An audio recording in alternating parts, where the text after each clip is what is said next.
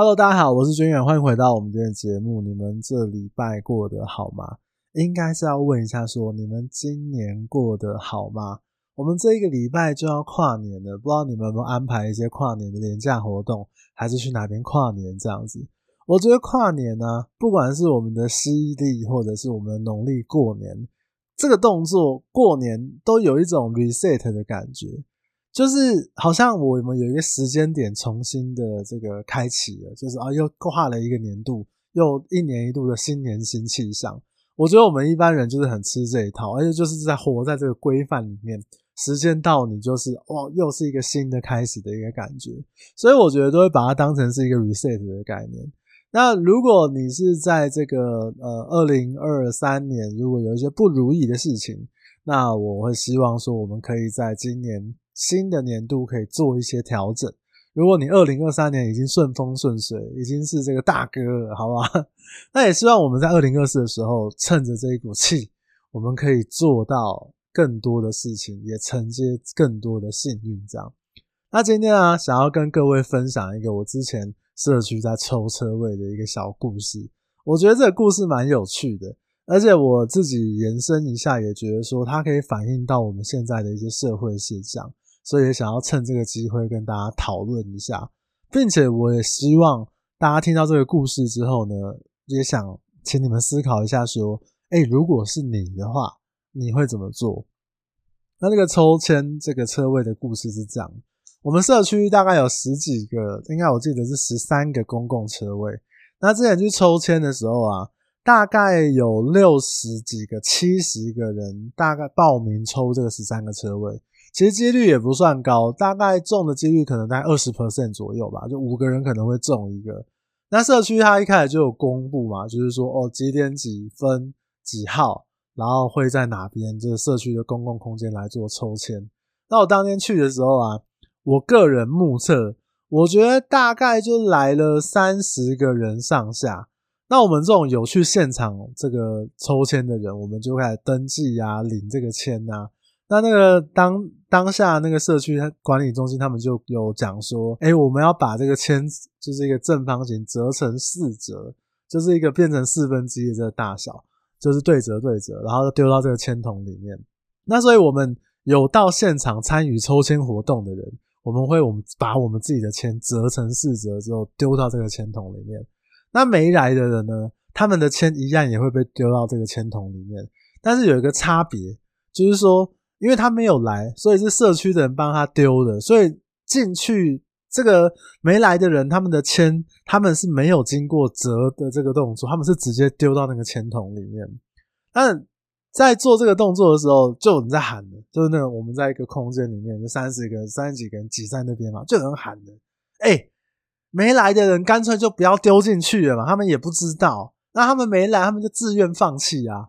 哎、我一讲当下觉得，嗯，蛮有道理的，而且当下也。获得了一些稀稀疏疏的很多人的支持，大家就是说，哎，对啊，他们不要来，那我们抽签的几率就变高啦。哎，我们现场看起来大概三十个人抽十三个，马上从五分之一变成三分之一，就很多人站出来画虾、站虾，有没有？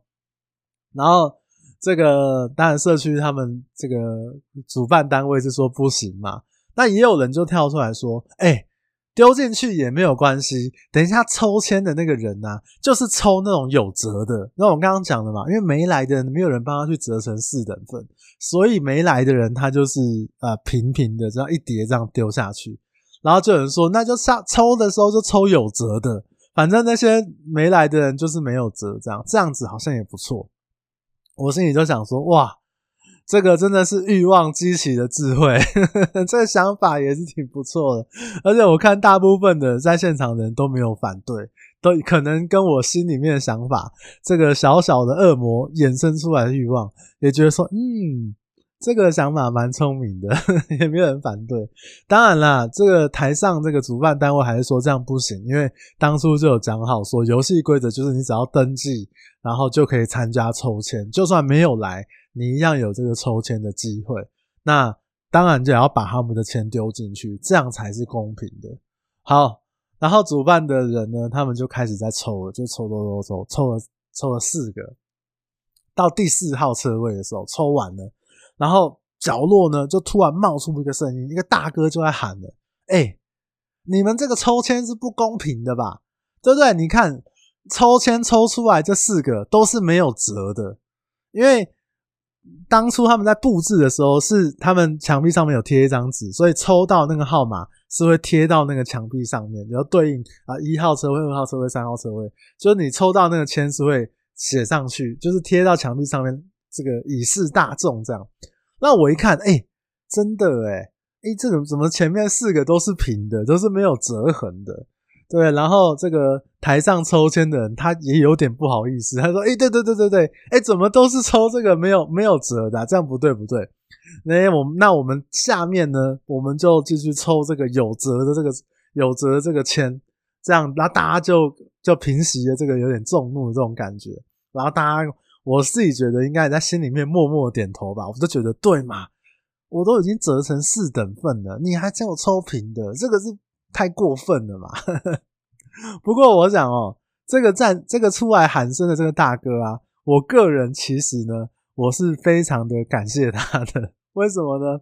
因为刚刚说抽到第四号的时候，他出来喊嘛，然后六号车位呢，不好意思。就抽到我了，我就是乖乖折成四等份的人。哎，那喊出我号码的时候，我都想说：哇，大哥你真帅！我觉得他就是我车位的恩人。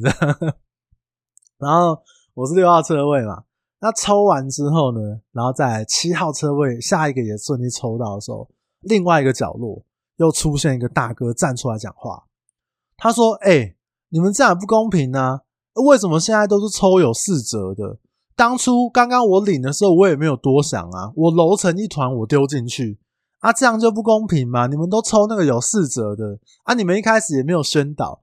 实际上呢，其实社区社区入口的地方一直都有跟大家去宣导说，哎，请大家折成四折。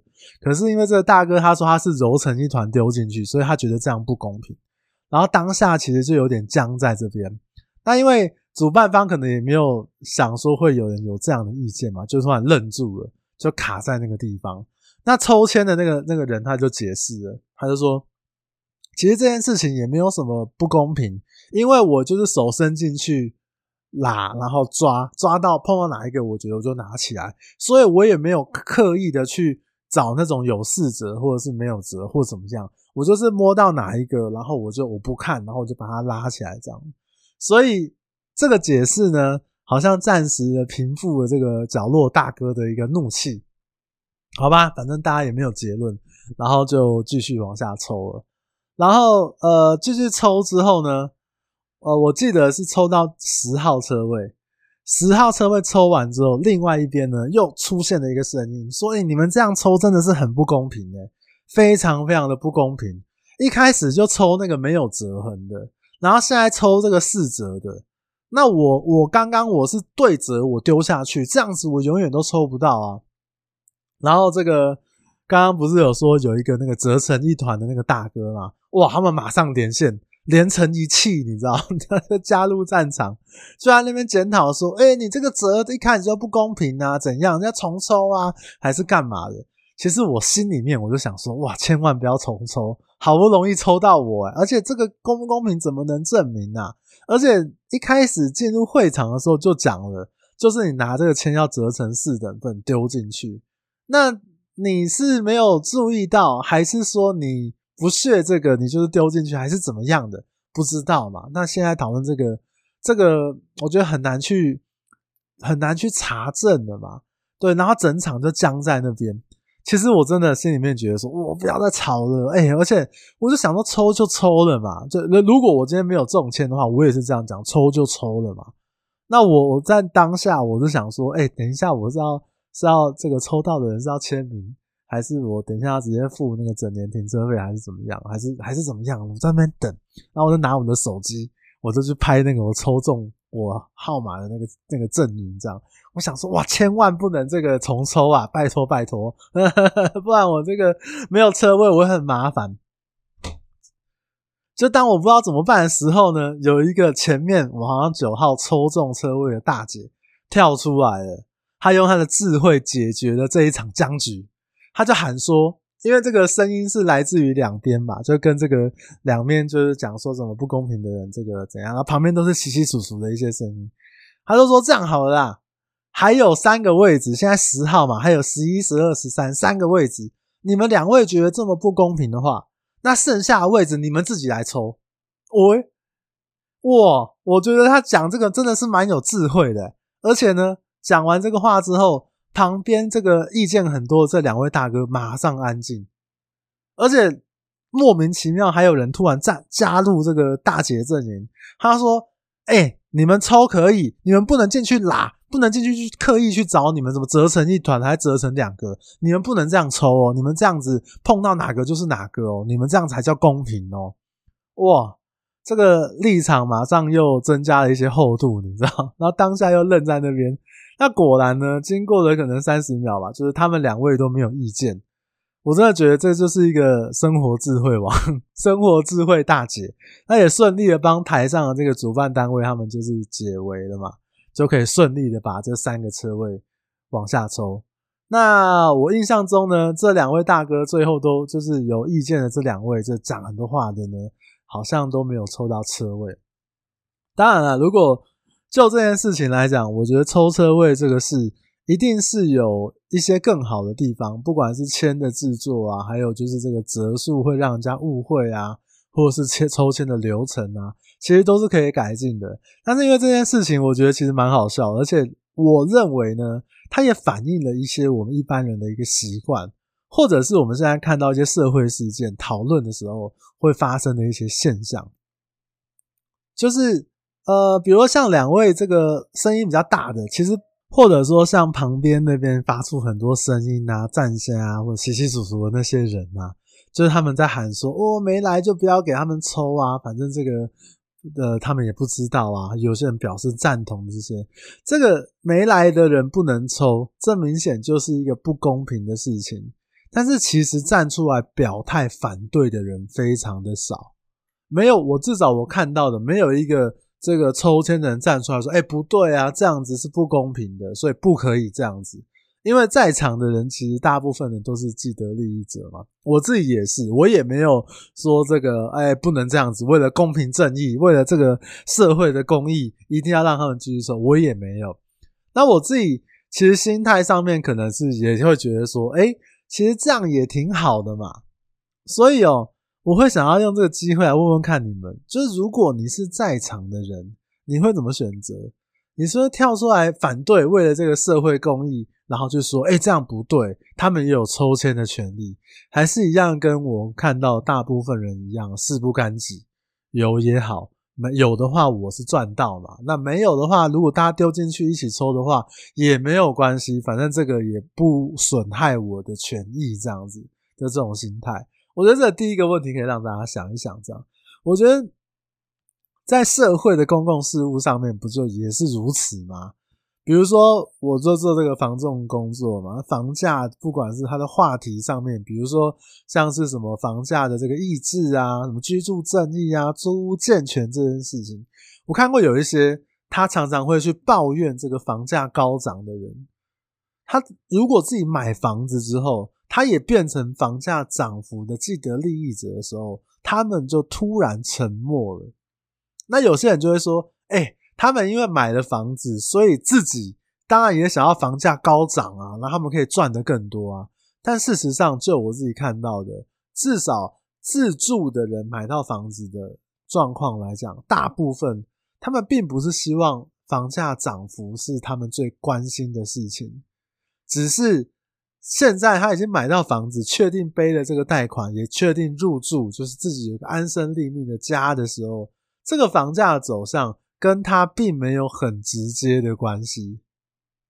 因为房价涨，我还是要自住嘛。那房价跌，那我也已经买了嘛，那我就自住啊，因为 我也没有要卖啊，我也没有赔赔钱呐。那最多就是可能我呃现在房价跌五趴十趴，那我可能当初可能。买贵了，那他也不能怎么样啊？难道他要上街说哦不公平怎样怎样的吗？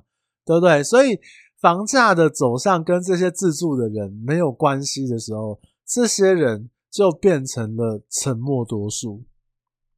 抽签的过程有很多人，就是包含这个几位这个讲话比较大声的大哥之外，也有一些人出来站下说不公平这件事情。不管他们是用他们的音量，还是他们在表达这件事。如果今天在抽签的会场外面，你听到了比较大的音量，或者是听到比较多有发表意见的人觉得这个抽签车位是不公平的一个事情的时候，如果你是外人，你会不会觉得这件事情真的不公平？就是我只是听到有人发声说不公平，我就觉得啊，这个事件应该是不公平的。我想跟各位聊一个历史故事，在那个一九六九年的时候，美国这个尼克森总统哦。他发表了一个叫做“沉默多数”的一个演说，非常非常的有名。他在演讲里面就表，就是公开跟他的这个全国的这个呃的民众去呼吁说：“哎，这个沉默的多数啊，我需要你们的支持，因为你们看到站出来在那边示威游行的这个反对越战的，甚至是攻击这些政府警政机关的人呢，他们看起来人很多，他们显得好像声势很浩大。”他们有很大的这个发声的这个方式，或很大的一个舞台，但事实上并不是，他们并不是能代表我们美国的多数。我们美国的多数人呢，并不是被这些激进的少数的呼喊所掩盖。大部分的美国人都是爱国的，大部分的美国人都是希望国家不要走入颓势的。但因为种种原因，比如说你觉得这件事情我发表了，好像。没有什么好处啊，比如说我不支持，呃，我不表态，或者是我不怎么样，这是一个安全的立场。基于这些原因等等等等的，我们没有站出来表达自己的意见，而处于沉默的状态。所以他那时候登高一呼，他需要这些沉默的人，没有站到街头，没有在那边大声讲话的人，得到他们的支持。这是当初他发明这个沉默多数一个很著名的一个事件，这样。其实这也代表，就是当一个事件发生，一个团体里面，或者是说一个一个事情的讨论里面，最踊跃发言的那几个人，他并不能代表那一群人全部人的意愿。你常常会以为发言的人那几个人很多，或者是他可以代表全部人的想法，有时候并并非如此。我举一个最现实的例子，就是在网络上面的讨论。当你看到很多酸民去攻击一个单位或攻击一个人，或者他去发表一些仇恨言论的时候，我看到一个社会事件，我看到一个新闻事件，我看到一个网红言上的时候，我就干掉他，我去帮他臭他，我去那边留那仇视言论的时候，你可能会觉得哦，这个大部分人都是这样讲。可是我举个例子，以我自己这个经营粉钻的经验呢。当然，我是没有被那种什么大部分的那种仇恨言论给笼罩过，因为毕竟我这个粉专也不是什么多有名的。那我自己的观察这样，可能有两百个对这个，比如说这个新闻事件的主角，或者是对这个网红发生啊，两百个留言去说这个事情你有多么多么的不好，但是帮你点赞加油的人可能有五千个，这比例上面多大？因为脸书上面你可以选择这个点赞嘛。你也可以选择点那个加油那个可爱那个图示嘛，他们可能表达的比较隐晦，表达了对这件事件的支持，但是并不代表他们会跟着那两百个人，然后一起来骂你。但是你会以为这两百个人，他们代表了这个世界大部分人在想的一个事情，尤其在网络上面是这样。我认为哦，仇恨的表达它是比较容易的。我看到不爽，我就去骂他，我就去干掉他，反正我隔着网络。我网络战士，但是我想要真的感谢一个人，或者是我想要真的去表扬一个人的时候，我觉得我们的习惯似乎是比较低调的，或是我们我们觉得这是一个合理的事情。很多事情都是这样子，比如说你去查什么社区不好，什么社区不好，那你会查到 Google，比如说某某社区不好，它会有很多的讨论，说这个社区哪里做不好，哪里做不好。其实很多社区都做得很好。只是做的很好的人，他们不会上网发言；是做的不好的人，他们才会上网去抱怨，去留下这些不好的字句。所以仇恨的表达，我认为一定是比较容易的。在很多的议题上面，我会建议，呃，大不大家都可以用这个想法去思考看看。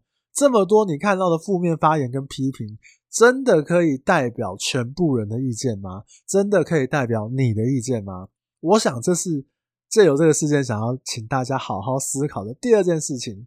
然后最后呢，我想要讲哦，我觉得哦，不管是在现实社会，还是网络世界，还是在哪个地方，我觉得指责别人真的是一个太容易、成本很低的一件事情。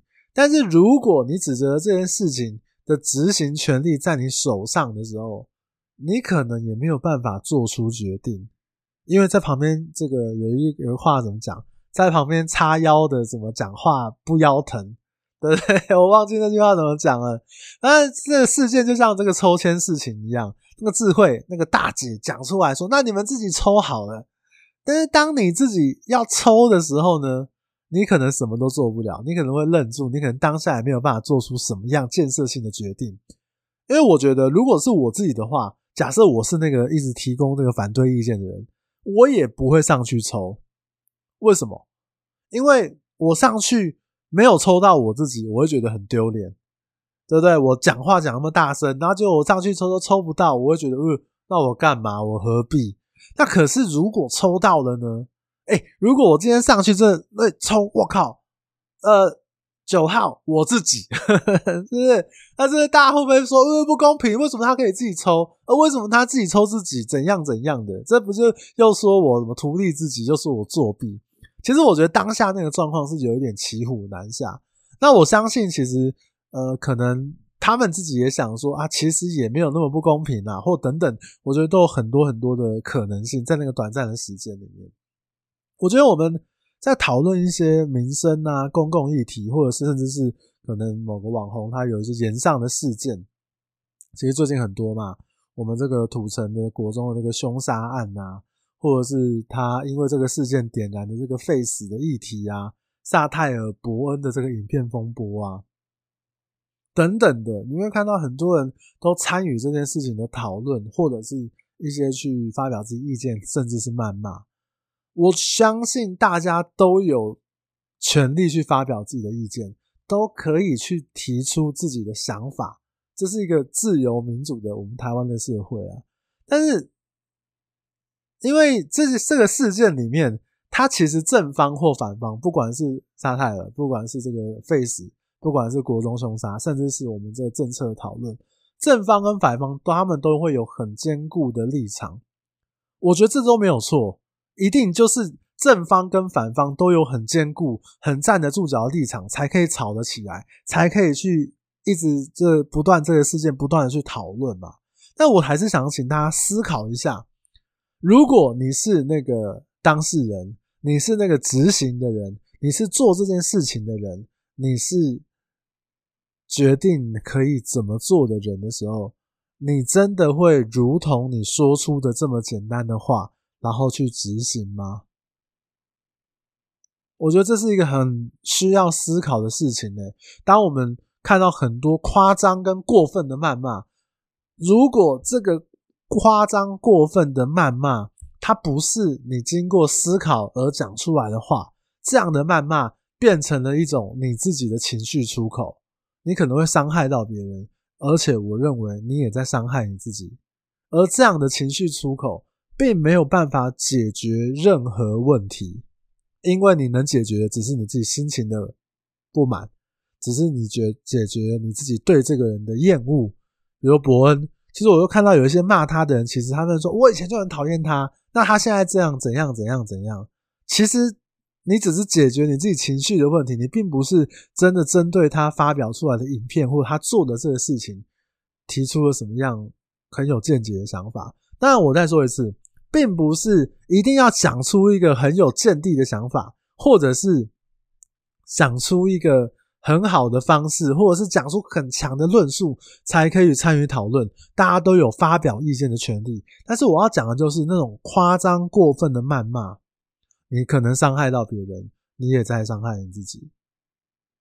就像我讲这个停车位抽签的事件之下，如果我只是一昧的喊说啊不公平啊怎样怎样的，那就是一个循环嘛。我没有，我只是喊声喊声，我只是在那边抱怨。我没有解决任何问题的情况之下，那明年要抽签的时候，后年要抽签的时候，下次要抽签的时候，还是会为了一折、两折、三折揉成一团，在那边吵架，还是不公平吗？那我觉得这个社区的事物放大个可能十倍、一百倍、一千倍、一万倍，就是我们社会的公共事务是一样的道理。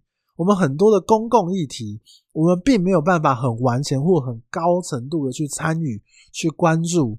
我觉得第一件大家能做的事情，就是减少那些无谓的谩骂，减少那些没办法解决问题的一些想法。你可以发表你的意见，但是无谓的谩骂，我认为是完全没有必要的。我认为。伤害到别人，可能也伤害到你自己。而且你如果把心思放在网络上面跟人家吵架，我觉得真的是很浪费时间啊，好不好？再再来的话，你讲的那些话，我觉得对这个社会跟对你自己，嗯，我觉得如果你减少那些谩骂的时候，对社会跟对你自己都是非常非常加分的。对，换一个立场想想看，如果你是执行的那个人，如果你是炎上的主角，如果你是。做什么样决策的人的时候，你会怎么做？你会碰到什么样的问题？你会碰到什么样的阻碍？你会有什么样的考量？然后，如果你可以真的很认真的思考过后之后，我觉得会有两个：第一个，你可以知道自己是一个怎样的人；第二个呢，而是你可以对这件事情去发表出更有建设性的这个发言，或者你可以去帮助到一些人。这个是我觉得，呃，我自己的感想啊。对对，我觉得一样，每一个人都可以有发表自己心声想法的权利，但是对自己更好一点这件事情，我觉得这也是我希望我们每一个人，包含我自己都可以进步学习的地方，好不好？对不对？如果你还是想骂，还是去骂吧。那我真的觉得在网络上面跟人家吵架，真的是浪费时间、浪费力气。包括我自己经营本专，有时候让我有时候讲一些事情啊，然后可能很多人会。持一些反对的这个意见留言或怎么样，我觉得也很好啊。那你反对就反对嘛，啊，你支持就支持啊。我我甚至有时候我会指回那些支持我论点的人，我觉得很棒啊。那你反对，不见得我会不会现在不见得你没道理，可能你没有抓到我认为我想表达的意思，也有可能我表达不好，或者是我自己的误会。我觉得那个文字吵架太累了啦。就有点像什么男女朋友用那个赖啊那边讲吵架，那太容易吵架。你不如把话讲清楚。那你那个网络上面用文字的很难呐、我相信大家应该都有这种经验吧？是不是？是吧？好啦，这就是因为我这一次这个参与这个社区抽签的这个事情，然后我就结合到一点点时事，所以把这几个心得跟大家做一下参考。不管怎么样，也希望我们新的一年呢，二零二四年。我们这个所有的听众，还有我自己，都可以有一个更好的发展，还有可以遇到更多的事情。最重要的呢，我们可以做到更多的好事，或者是帮助到更多的人。这是我最诚挚的祝福，好不好？大家加油，我也加油。好啦，以上的内容就跟你聊到这边。如果你觉得今天的内容对你有一点帮助的话，也可以帮我分享给你身边的人，请他们来听一听这一集的节目。如果你觉得，哎、欸，黄军远你真的讲的太棒太赞了，我真的要给你一个五星好评，或者是帮你点赞，或者帮你分享转发的话，我会非常非常感谢你。祝你二零二四加倍顺利啦，好不好？上厕所永远都没有缺卫生纸的那一天，我会非常感谢你。好了，那我们今天就聊到这边，我们就下礼拜再见喽。嗯，明年见，拜拜。